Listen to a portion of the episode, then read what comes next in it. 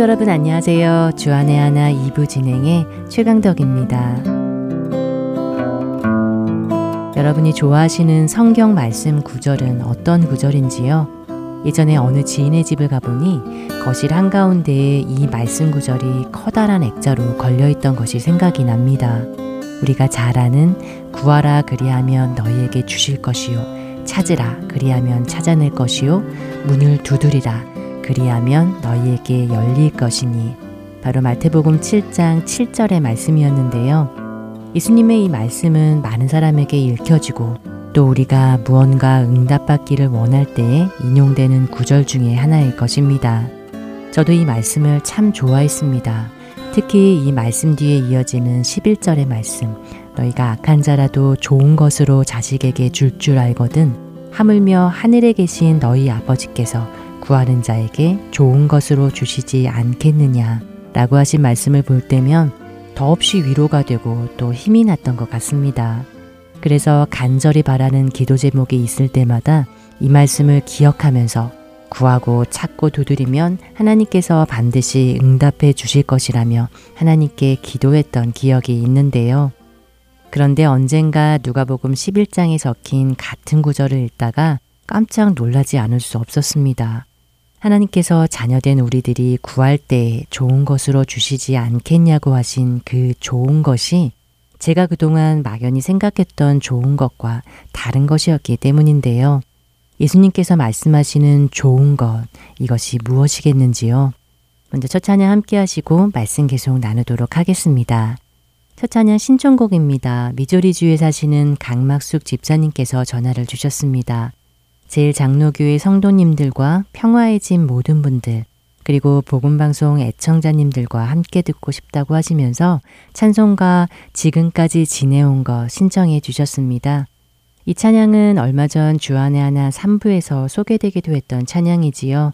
강막수 지사님 감사합니다. 이 찬양처럼 언제 어디서나 어떤 상황에 처하든지 주님의 손 굳게 잡고 찬양하며 굳건히 나아가시기 바랍니다. 신청하신 찬양 보내드립니다.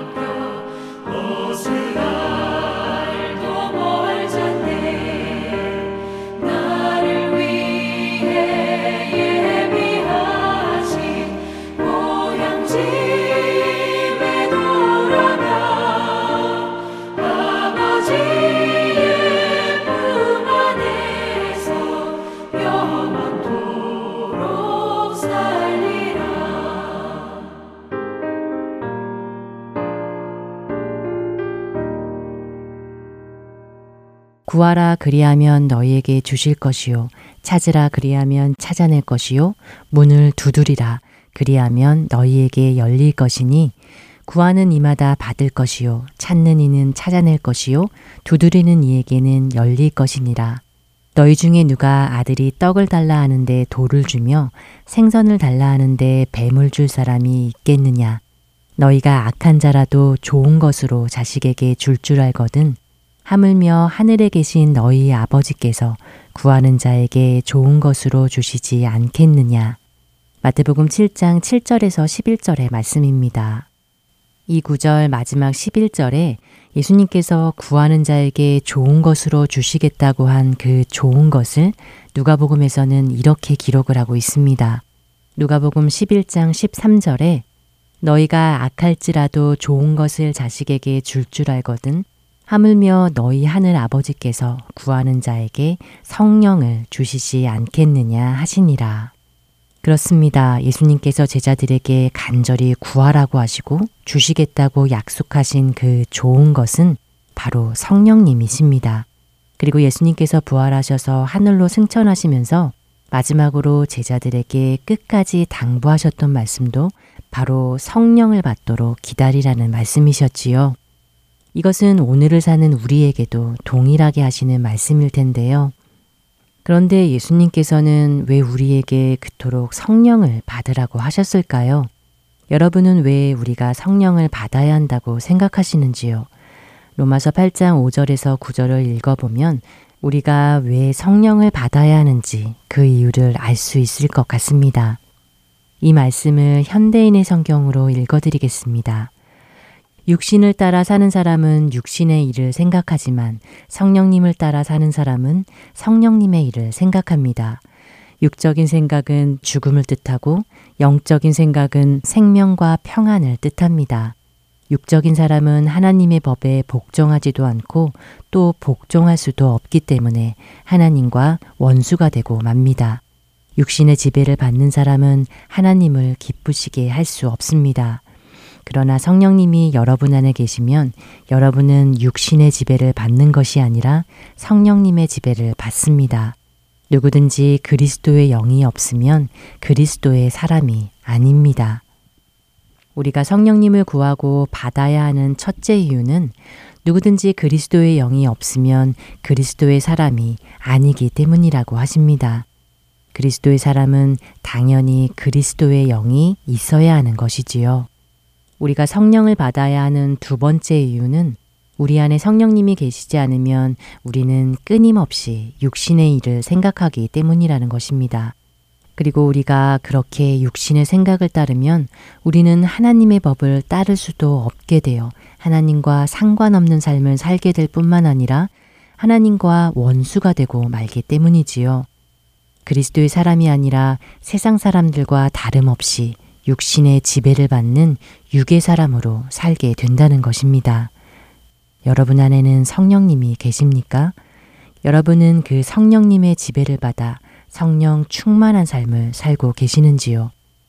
만일 그렇지 않다면 여러분은 성령 충만을 원하십니까? 하나님의 영으로 충만하고 그분에게 사로잡히기를 원하시는지요?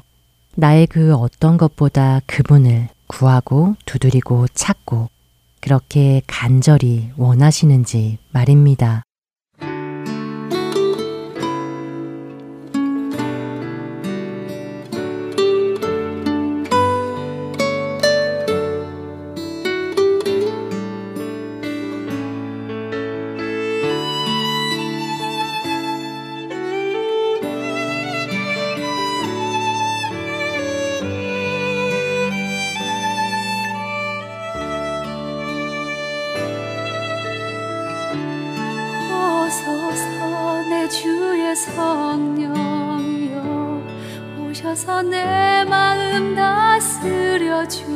주소서. 내 아는 것 가진 것 모든 것 주님의 것 될 때까지. 오소서 내 주의 성령이여 오셔서 내 마음 다스려 주소서.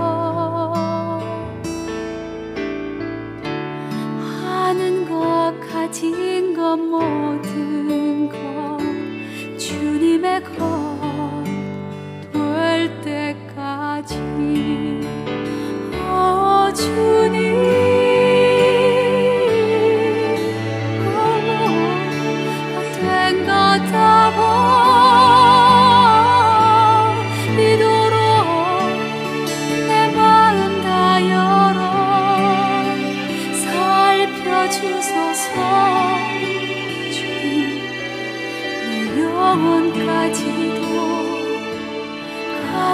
감찰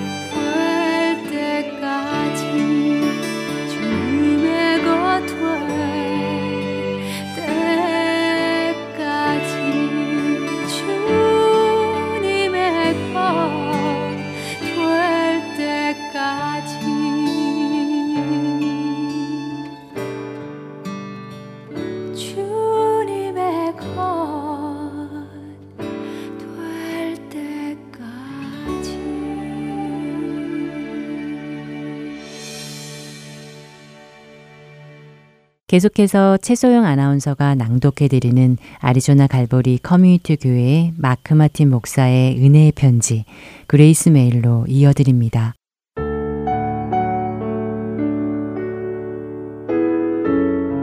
예수께서 이르시되 너는 나를 본 고로 믿느냐 보지 못하고 믿는 자들은 복되도다 하시니라 요한복음 20장 29절의 말씀입니다. 이탈리아의 탐험가인 마르코 폴로는 20여 년 이상의 세월 동안 동양 지역을 여행하였습니다. 그리고는 놀라운 경험담을 기록하여 고향에 돌아왔지요. 하지만 당시 사람들에게 그가 가지고 온 내용은 누가 봐도 새빨간 거짓말처럼만 느껴졌습니다. 처음 보는 것들에 대한 그의 표현을 사람들은 믿을 수가 없었기 때문이지요. 그는 석탄을 검게 타버린 돌이라고 하였고, 악어는 열 걸음 정도 길이의 거대한 뱀이라고 기록했으며, 성면은 불에 타지 않는 천이라고 기록했습니다. 코코넛은 사람 머리 크기의 견과류라 기록했고, 코뿔소를 보고는 유니콘을 보았다고 기록했습니다. 이러한 그의 기록들을 읽은 사람들은 자신들의 눈으로 그것을 직접 보지 못했기에 마르코 폴로가 거짓말을 하는 것이라고 생각했으며 죽기 전에 거짓말한 것에 대한 죄를 고백하고 뉘우치라고 마르코 폴로에게 조언했지요. 그러나 폴로는 나는 내가 보고 한 일의 절반도 채 쓰지 못했습니다. 라고 대답했습니다. 대부분의 사람들이 폴로의 기록을 거짓이라고 생각하던 때, 한 사람만은 그 기록에 큰 영감을 받았습니다. 그 사람은 바로 크리스토퍼 콜럼버스였습니다.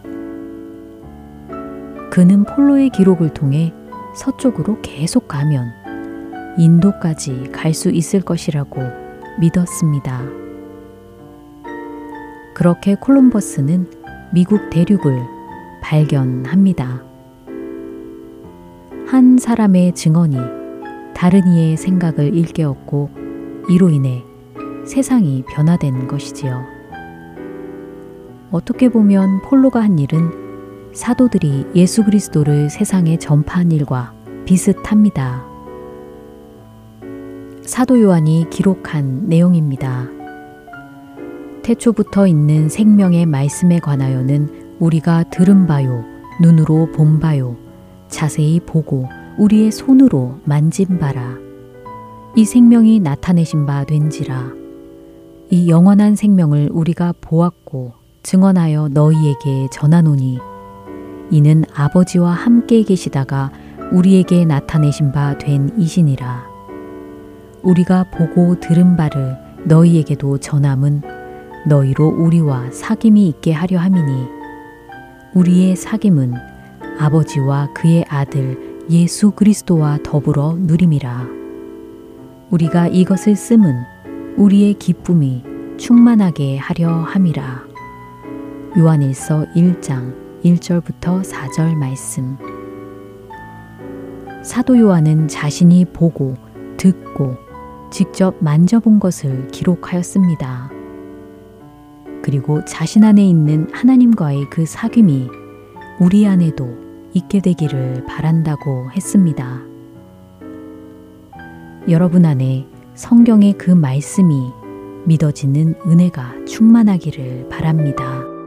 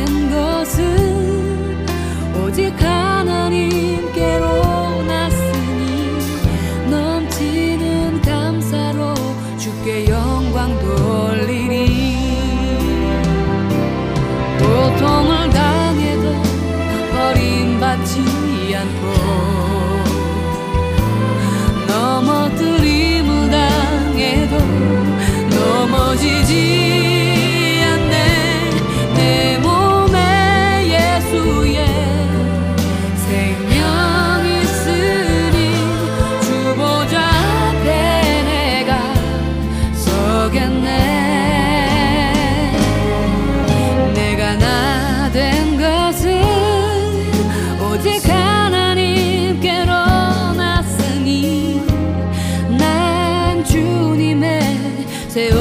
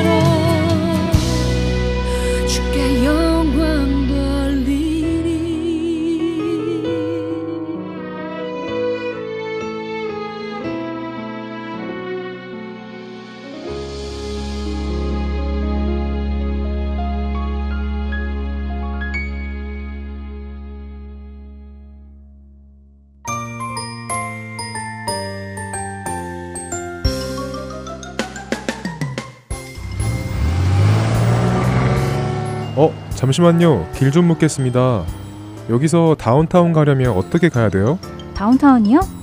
음, 여기서 10번 후웨이를 타고 가시다가 Central에서 내리시면 돼요. 아니에요.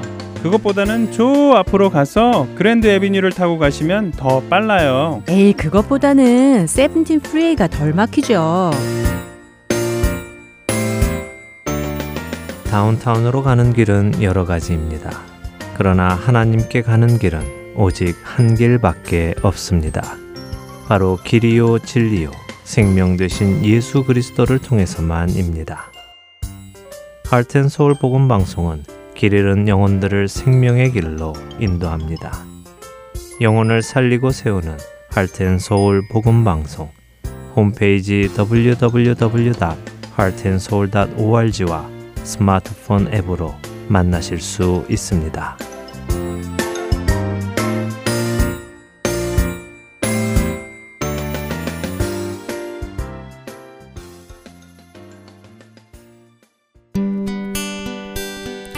기쁜 소식 사랑으로 땅끝까지 전하는 아랜소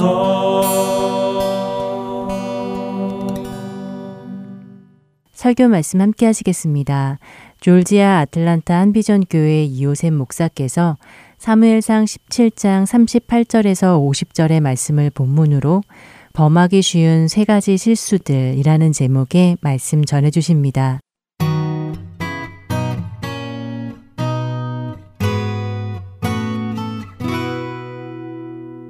오늘 본문은 성경 안에서 하나님께서 한 국가가 위기에 처했을 때 어떻게 정말 작아 보인 한 청년을 통해서 나라를 구하셨는가 하는 내용이 나옵니다. 이 내용 속에 특별히 나오는 건 뭐냐면 하나님께서 이 땅에 세우시기 원하시는 나라가 있습니다. 그 나라의 시작의 모양이 무엇이냐면 이스라엘이란 나라입니다. 그래서 그 이스라엘 나라가 세워서 이스라엘이 주변 나라의 공격으로부터 위기에 빠졌을 때 하나님께서 그 당시에 장군이나 왕이나 특별히 한 사람들을 사용하지 않고 정말 이름도 없고 왜소하고 아무것도 모르는 지금 생각해보면 10대 티네이저 소년이었던 것 같습니다.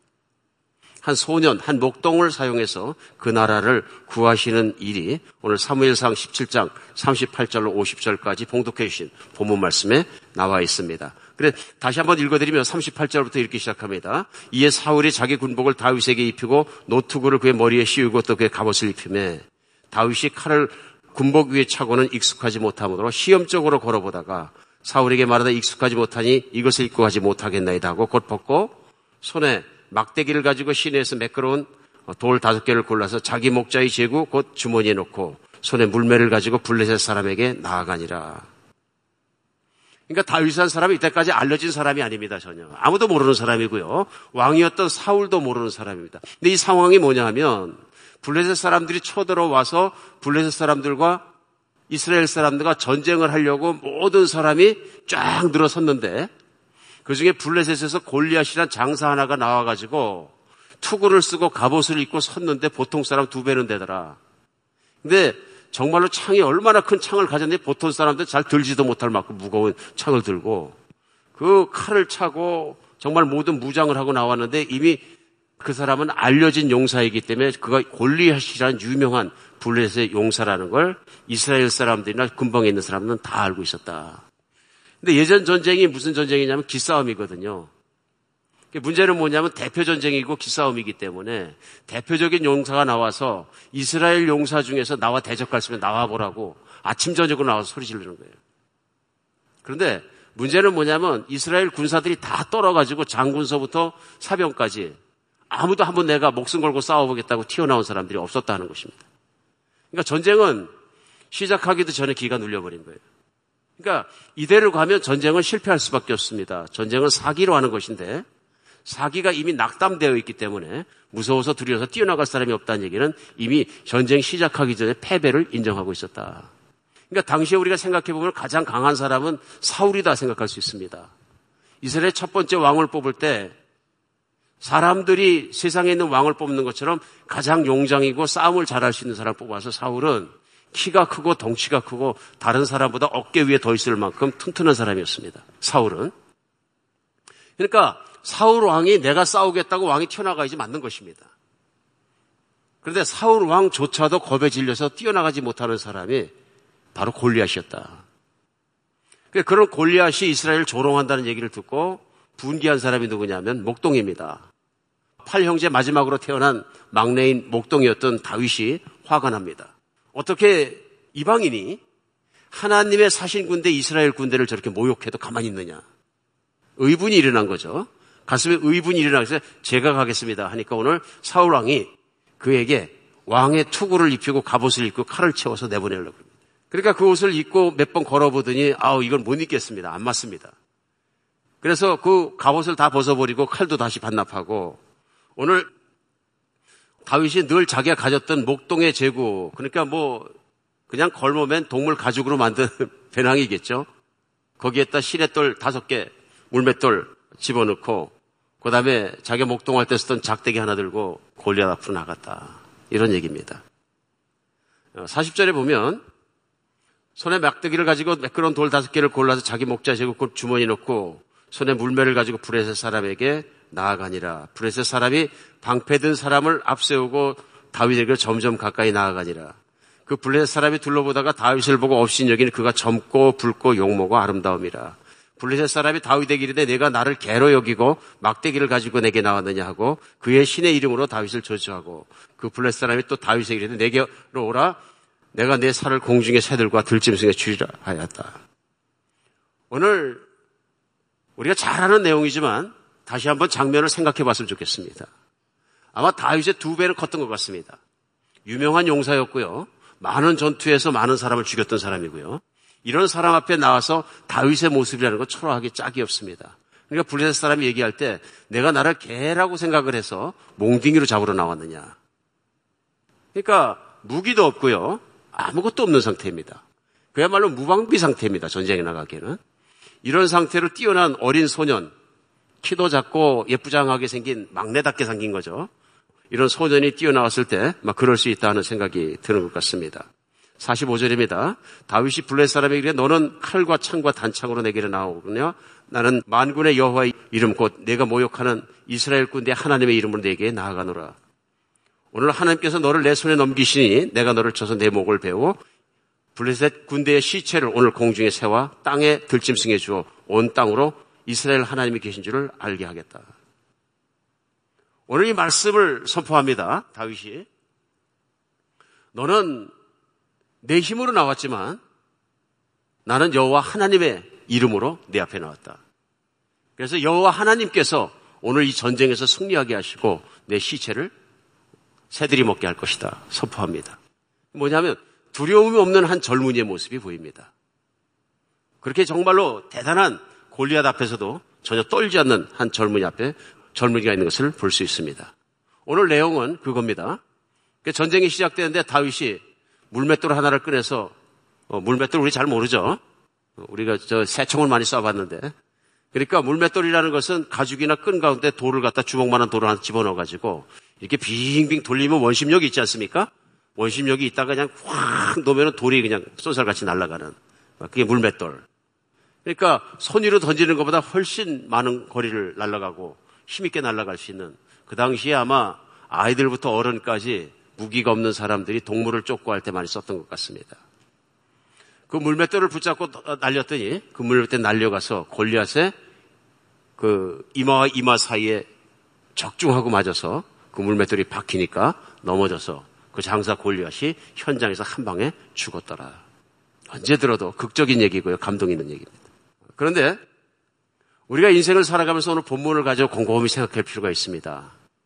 그것이 뭐냐면 우리 인생을 살아가면서 다 실수할 수밖에 없고 다 작은 자라고 생각할 수밖에 없는 것 같습니다. 완벽한 사람이 없고요. 배우지 않을 수가 없습니다. 그런데 오늘 본문 말씀은 특별히 우리에게 많은 걸 가르쳐 주신다고 저는 생각을 합니다.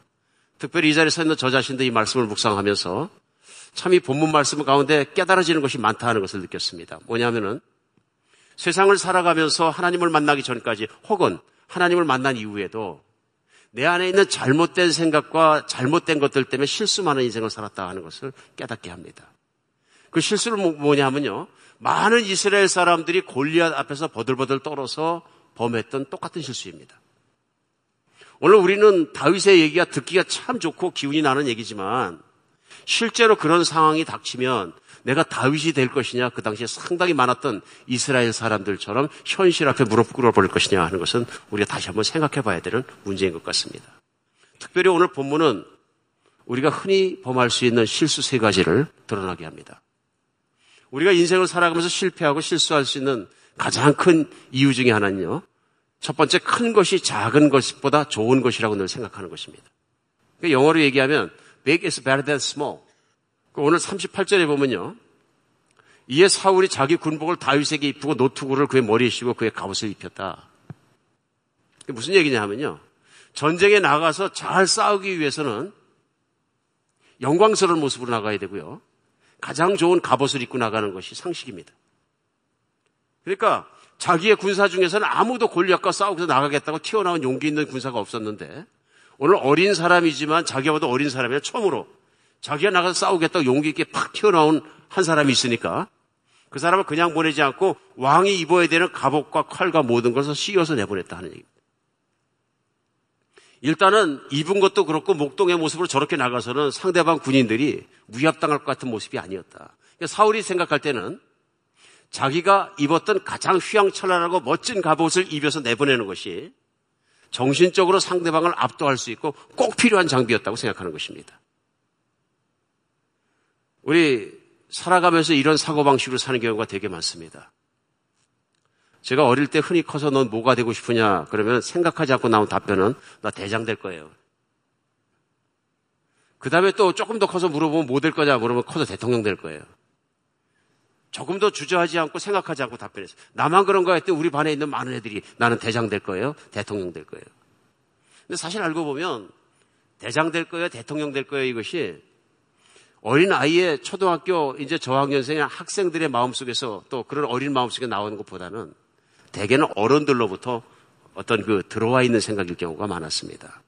그게 뭐냐면 세상에 기본 한번 태어났으면 사나이답게 멋있게 살아서 높은 자리에 올라가고 그냥 장군도 아니고 대장이 돼서 모든 군인 중에 제일 높고 능력 있는 사람이 되는 것이 좋다 하는 사고방식이 아니었나 싶습니다. 실제로 그런 생각들이 나이가 먹고 청년이 돼서도 그대로 남아서 마음속을 장악하고 있는 것을 나중에 알았습니다. 그 당시엔 잘 모르는 거죠. 어릴 때 그런 생각과 그런 얘기들을 계속 반복하고 또 고백을 하다 보면 나는 커서 대장 될 거야 하는 생각을 자꾸 하게 되는 것입니다. 실제로 그렇게 만든 데는 집안 식구들이 큰 목을 했다 하는 걸 나중에 알게 됐습니다. 제가 어릴 때 돌이 지나자마자 저희 부모님이나 저희 고모님, 저희 친척들이 집에 오시면 어, 서울에 살 때 돌 지난 저를 데리고 길에 나가는 걸 너무 좋아하셨대요. 그래 왜 그랬습니까? 그러니까 그 이유는 하나예요. 이제 고모가 특별히 그걸 좋아하셨다는데 나갔다 들어오면 오늘 장군 10개 따왔다. 그게 왜 그러냐면 나가면 사람들이 쳐다보고 아이고 커서 장군감이네 그 소리 듣고 싶으셔갖고 그냥 홀딱 뺏겨가지고 계속 자랑하고 다니시는 거죠. 그래서 제가 돌 때 사진을 가만히 빨개 벗은 사진을 보니까 비만이에요 비만. 1950년대 가난했던 시절에 먹지 못했던 시절에 아버님이 조금 일찍 출세하셔서 먹을 게 풍족했던 우리 가정에서는 우유를 좋아하는 제가 우유를 마음껏 먹고 크니까 커진 거예요. 그럼 동네에서 못 먹어서 조금 작은 애들하고 비교해 보니까 월락 덩치가 크니까 그거 자랑하려고 데리고 다니시면서 요즘은 자랑할 일이 아니죠 비만이죠. 아무리 제가 봐도 잘 봐줘도 비만화예요. 우리 인생 속에 살아가면서 큰 것은 좋은 것이다. 그러다 보면 큰 자리, 높은 자리, 출세하는 것 이것을 사모하는 마음이 자꾸 커지고 그것으로 말미암아 세상 안에 살아가면서 얼마나 많은 것들이 인생 속에 우리를 힘들게 하는지 모릅니다. 우리 인생을 실패하고 실수하게 하는 가장 큰 실수가 뭐냐면요. 항상 마음속으로 큰 것은 좋은 것이라고 생각하는 것입니다. 큰 것은 작은 것보다 항상 좋은 것이라고 생각하는 것입니다. 오늘 다윗은 이스라엘의 가장 작은 자입니다. 아직 다 크지도 않은 채 크지 않은 소전이고요. 티네이저입니다. 전쟁을 나가서 준비가 되어 있지 않고 아직 근육도 다 크지 않은 막 그런 사람일 수도 있습니다. 그런데 하나님께서는 그 많은 왕과 군사와 장군들을 다 제쳐놓으시고 바로 이 목동이었던 다윗을 썼다는 것에 우리 주목해야 합니다. 하나님은 힘 있는 자를 들어서 힘을 보여주시는 분이 아니라 연약한 사람을 들어서 하나님의 능력을 보여주시는 분인 것을 믿으시기 바랍니다. 오늘날도 우리가 살아가면서 mega라는 소리를 되게 좋아합니다. 메가. 거기다가 mega가 마음에 안 들면 super mega. 그러니까 아이들 키울 때도 그러고 너는 뭐 슈퍼맨이 되어라. 막 이런 기대가 부모에게도 없지 않아 있는 것 같습니다. 근데 오늘 우리가 정말로 신앙생활 하면서도 그러니까 어, 메가철치, 메가띵, 유명한 것, 그런 것을 자연스럽게 좋아하고 존경하고 신뢰하고 따르게 되지 않는가 우리 안을 점검해 보아야 한다고 믿습니다. 큰 것은 나쁜 것입니다. 이런 논리가 아닙니다. 그러나 큰 것은 무조건 신뢰할 만하고 좋은 것이라고 생각하는 관점이 달라져야 한다는 것입니다. 세상은 큰 것을 추구합니다. 세상에서는 큰 것이 성공한 것입니다. 세상에서는 큰 것이 믿을 만한 것입니다.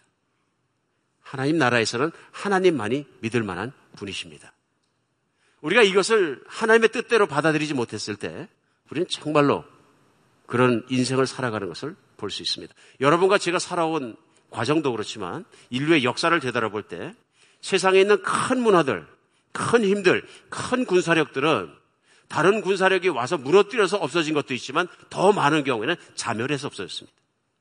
로마 제국이 대표적인 예입니다. 로마 제국은 전쟁에 실패해서 무너졌다기보다는 스스로 자멸할 얘기입니다.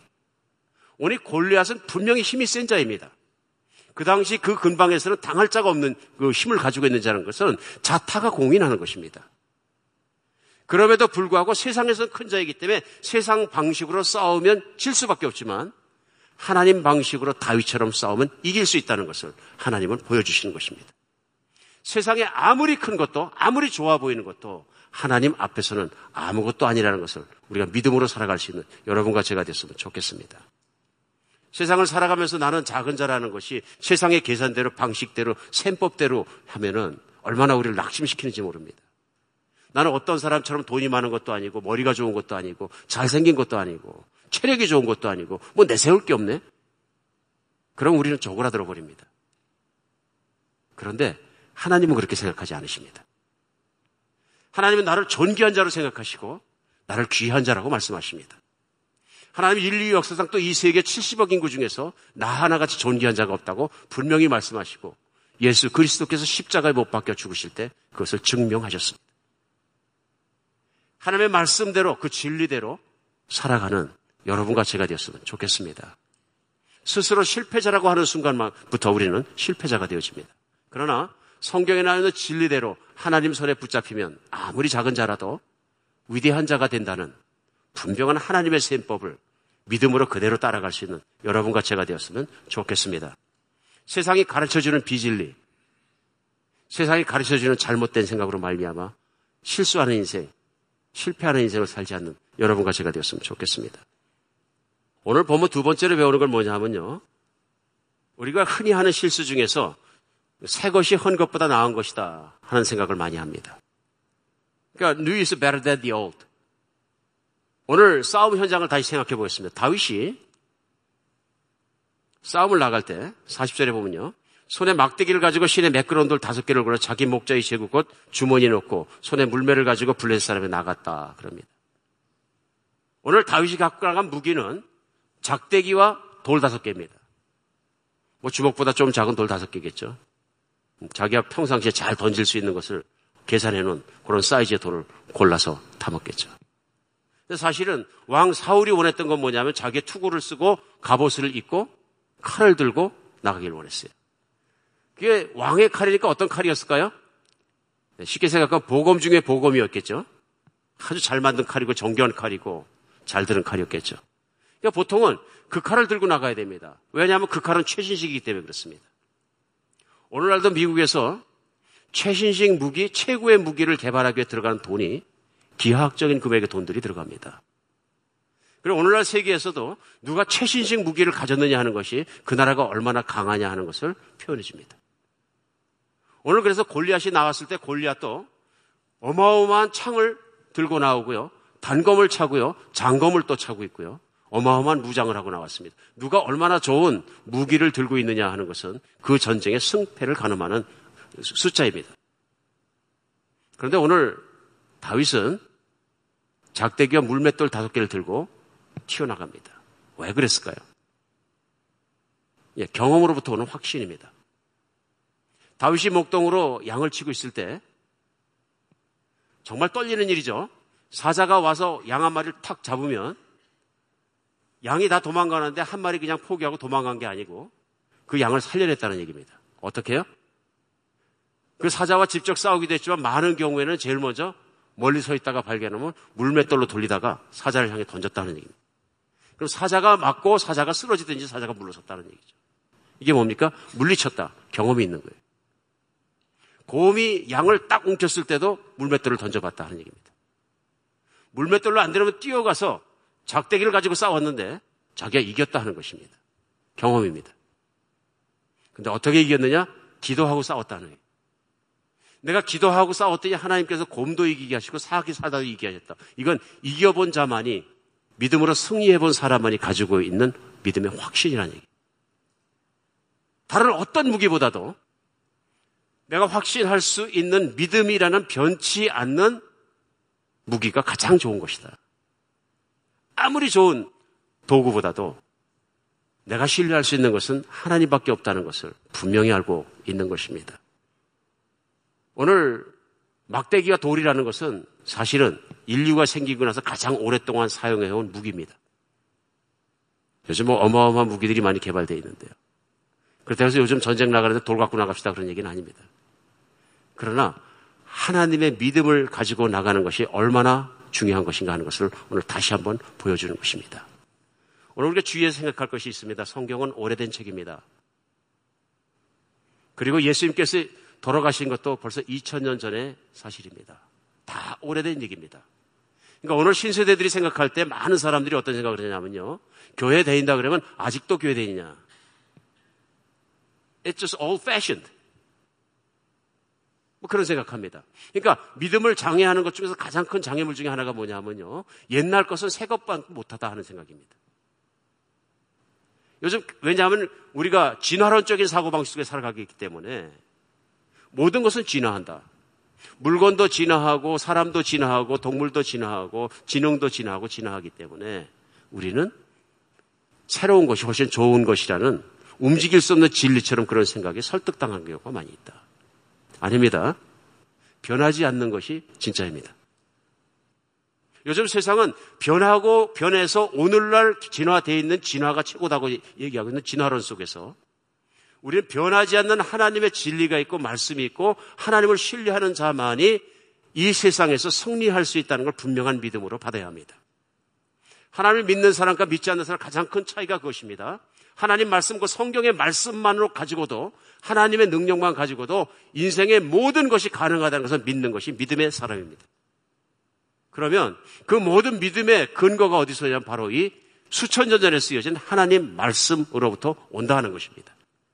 그리고 2000년 전에 예수 그리스도는 십자가에서 못 박혀서 우리 죄를 위해 죽으셨지만 바로 그 2000년 전에 죽으신 예수 그리스도의 그 십자가의 죽으심으로 말미암아 오늘날도 인생이 변하는 사람이 있다 하는 것입니다.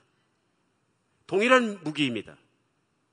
2000년 전에 사도 바울이 붙잡았던 무기 예수 그리스도의 십자가나 오늘날 우리가 붙잡아야 됐던 세상을 이기는 무기는 예수 그리스도의 십자가입니다. 하나님이 나를 얼마나 사랑하시는지 변함없는 그 진리가 성경 안에 쓰여져 있고 기록되어 있고 믿을 수 있는 예수 그리스도의 그 십자가의 죽으심과 부활하심의 복음의 능력이 여러분과 저를 세상을 이기게 하는 능력으로 살아가는 여러분과 제가 되었으면 좋겠습니다. 오늘 다윗이 가졌던 물맷돌 다섯 개는 믿음의 돌입니다. 믿음의 돌. 내가 이 돌로 곰도 죽이고 사자도 죽였던 것처럼 골리앗을 죽일 수 있다는 믿음의 확신입니다. 한 번 인생을 살아가면서 믿음으로 내 환경 앞에 나타난 모든 것을 기도와 믿음으로 이겼던 사람은 다음 환경에 나가오는 환란과 고난에 대해서 걱정하지 않습니다. 이겨봤다 하는 얘기입니다. 내가 10만 불짜리 재정을 기도로 이겨본 사람은 내가 100만 불짜리 재정 앞에서 흔들리지 않습니다. 늘 새 것만 따라가는 사람이 아니고 아무리 오래된 말씀이다 하나님 말씀을 진심으로 신뢰하고 말씀이 그러하면 목숨을 걸 수 있는 여러분과 제가 됐으면 좋겠습니다. 오늘 세 번째 우리가 배워야 되는 것은 뭐냐 하면요. 보이는 것이 보이지 않는 것보다 좋은 것이라는 잘못된 실수를 회복하는 것입니다. 우리는 늘 생각합니다. 첫 번째는 뭐냐면 큰 것이 작은 것보다 좋은 것이다. 잘못된 생각이죠. 두 번째는 우리가 금방 나눈 것처럼 새로운 것이 옛날 것보다는 항상 좋은 것이다. 생각하는 진화론적 사고 방식입니다. 세 번째는 뭐냐면요.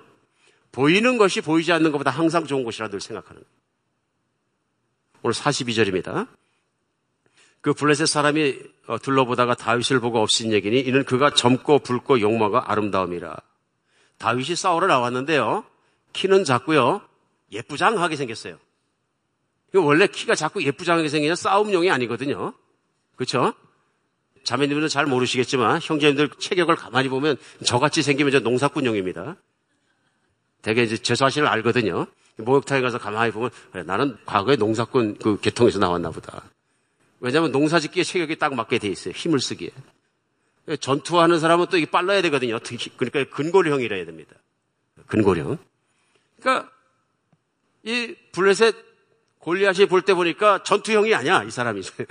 많은 용사를 상대해봤지만 용사들은 이 체격적 자질이 있거든요. 근데 보니까 아 전혀 전투하면 안 되는 소년이 뛰어나왔어요. 그러니까 우습다 이런 얘기죠. 뭘 본 겁니까? 껍데기를 본 겁니다. 그러니까 얼굴이 젊고 얼굴이 붉고 용모가 아름답다. 이 사람은 노래 부르고 그럴 사람이지 절대로 전쟁터에 나오면 안 되는 사람이라는 얘기. 참 누구라고 얘기를 못 하겠습니다.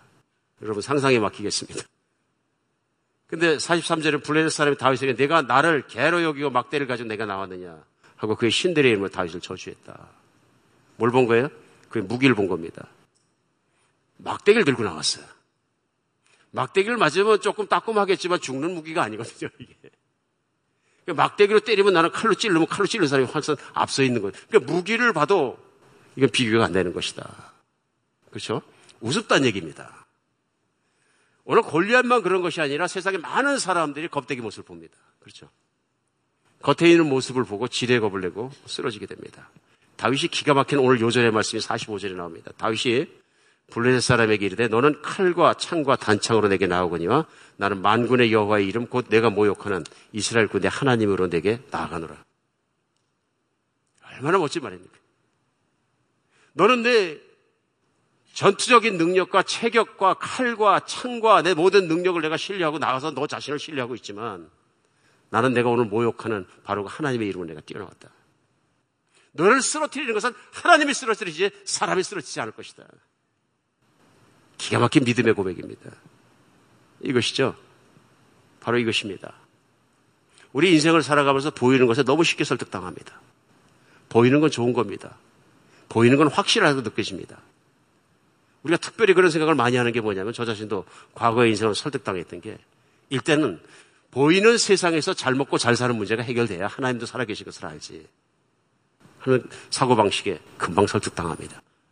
물질주의, 물량주의, 쾌락주의, 모든 것들 현실주의, 개인주의, 요즘 나와 있는 우리가 흔히 생각하는 이 모든 것들이 뭐냐면요. 보이는 것 중심으로 살아가는 것입니다. 신앙은 뭐냐면 보이지는 않는 하나님을 믿고 신뢰하고 그분의 말씀을 따라가는 것입니다. 어떤 쪽이 더 설득력 있습니까? 보이는 쪽입니다. 누가 쉽게 얘기합니다. 당신은 당신의 은행 savings account에 있는 100만 불 cash를 믿으시겠습니까? 아니면 하나님을 믿으시겠습니까? 하나님의 사랑이 내게서 떠나간다 그러면 떨리는 것이 은행 구좌에 있는 내 100만 불 cash가 없어지는 것에 떨리는 거 어느 쪽이 더 떨리시겠습니까? 눈에 보이는 돈이 사라지면 떨리겠죠. 그러니까 우리는 늘 우리 삶 속에 더 바쁜 것을 따라서 인생을 살아갑니다. 중요한 건 더 중요한 것입니다. 바쁜 것이 아니고요. 급한 것이 아니고요.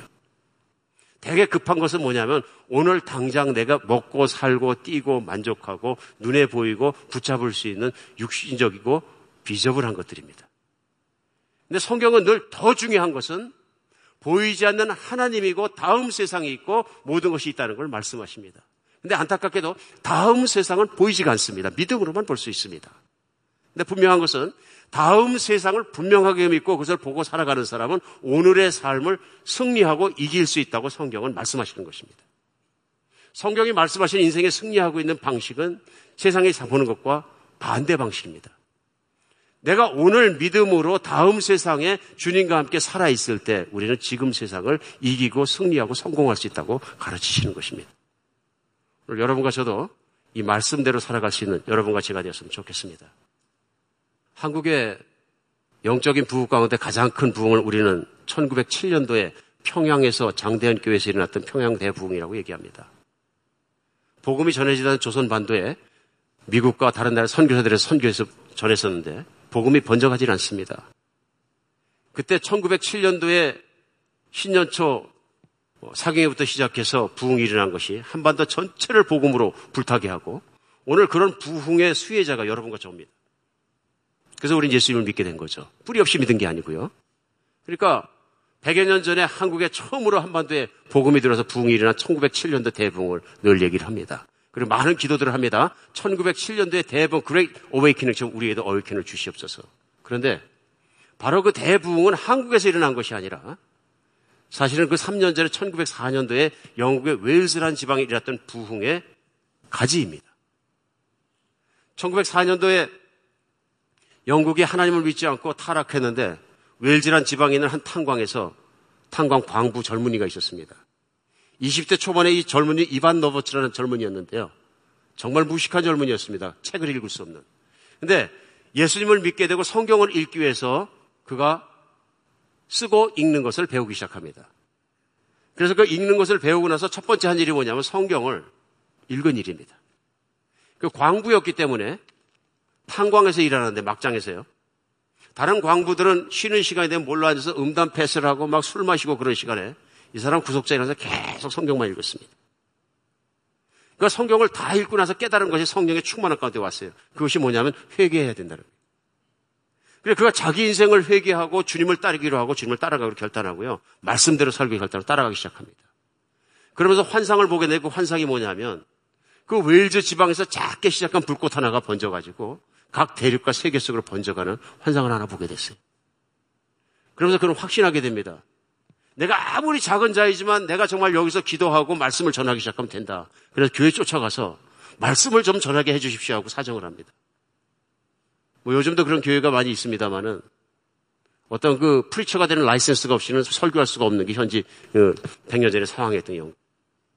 한 목사님이 수요 예배에 17명 나왔는데 설교하도록 허락하십니다. 거기 올라서 이반 로브치라는 20대 초반의 젊은이가 자기가 성경을 읽으면서 깨닫고 느꼈던 것을 네 가지 정도로 정리해서 얘기합니다. 첫 번째는 죄를 하나님께 고백하십시오. 둘째는 좋지 않은 습관을 다 버리십시오. 셋째는 성령님이 인도하시면 즉각 순종하십시오. 넷째는 그리스도를 증거하기 위해 다른 사람들에게 가십시오. 성경 말씀을 그대로 정리한 거예요. 그 말씀을 이 젊은이가 그대로 전했을 때 그 자리에 모였던 17명이 다 무릎 꿇고 회개하고 회개가 시작됩니다. 그때부터 시작해서 한 달 만에 웨일즈 지방에서 3만 7천 명이 회개합니다. 5개월 만에 웨일즈 전역에 10만 명을 어, 예수님께 돌아왔고요. 술집이나 극장이나 모든 타락한 곳이 다 문을 닫아버렸어요. 이 부흥의 물결이 노르웨이로 아프리카로 인도로 그리고 조선까지 들어온 게 1907년도에 아무것도 모르고 글을 읽을 수 없었던 한 청년 20대 초반의 한 청년 이반 로버츠를 통해서 하나님은 무시무시하게 큰 일을 하셨습니다. 저는 오늘도 그것이 가능하다고 믿습니다. 가능하다고 믿습니다. 오늘의 이반 로버츠가 오늘의 젊은이들이 오늘의 뜨거운 신앙이 오늘의 작은 자들이 오늘의 다윗 같은 사람들이 일어나야 된다고 믿습니다. 하나님께서 그렇게 해줄 줄 믿습니다. 작은 교회지만 작은 사람들이지만 작은 능력이지만 가슴에 답답함이 있지만 정말 성령에 붙잡힌 바 되어서 물맷돌로 골리앗을 넘어뜨리는 그 실력이 성경에 나와 있는 그 기록이 과거에 있는 앤틱이 아니라 오늘 현재 있는 하나님의 능력으로 증거되고 다시 일어나기를 간절히 소원합니다.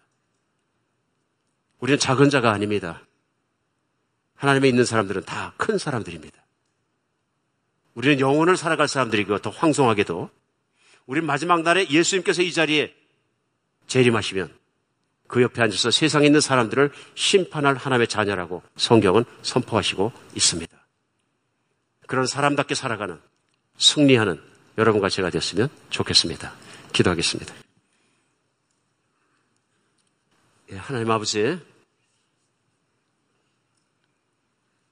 저희가 마귀가 주고 세상이 주는 속삭임 속에 속아서 살아서 실수하고 실패하는 것이 얼마나 많습니다.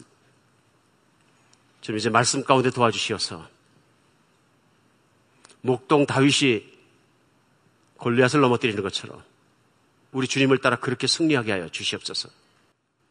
세상에 질질 끌려가지 않게 도와주시고 세상에 물들지 않게 도와주시고 오직 이 험한 세상과 유혹 많은 세상에 살면서도 우리 주 예수 그리스도를 쫓아서 세상을 이기시고 마귀를 짓밟으시고 모든 것을 승리하신 부활하신 예수님을 쫓아 살게 하여 주시옵소서.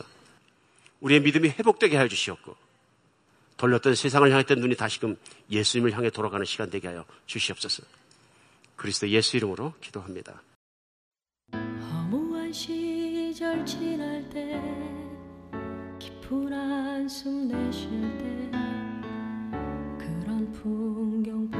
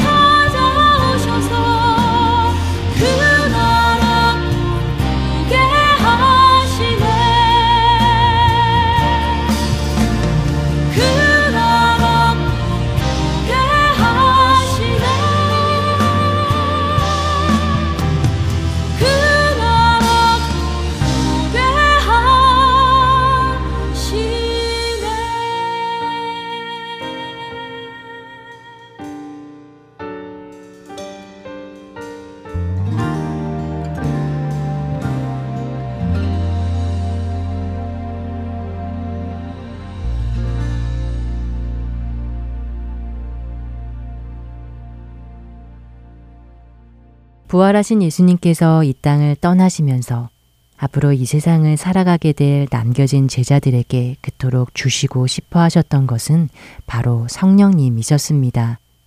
우리에게 가장 필요한 것, 우리가 간절히 구해야 할 것은 성령님이십니다. 왜 우리가 성령 충만함을 받아야 합니까? 우리가 가야 할 이 신앙의 길이 쉽지 않기 때문입니다. 우리가 가야 할 이 길은 우리의 힘으로는 갈 수 없는 길이기 때문이지요. 만약 내가 성령 충만하지 않다면 간구해야 합니다. 예수님께서는 우리에게 그분을 구하고 찾고 두드리라고 하셨으니까요. 그러면 주시겠다고 약속하셨으니 말입니다. 우리가 우리의 삶에 그 무엇보다 먼저 간절히 성령 충만함을 구하는 우리 모두가 되기를 바랍니다. 우리가 그렇게 간절히 구할 때 그분은 우리 안에 와주셔서 우리의 삶을 주님께로 인도해 나가 주실 것입니다. 다음 한 주간도 그렇게 간절히 성령님을 구하는 우리 모두 되기를 바라며 주안의 하나 2부 여기서 마치도록 하겠습니다. 지금까지 구성과 진행의 최강덕이었습니다. 안녕히 계세요.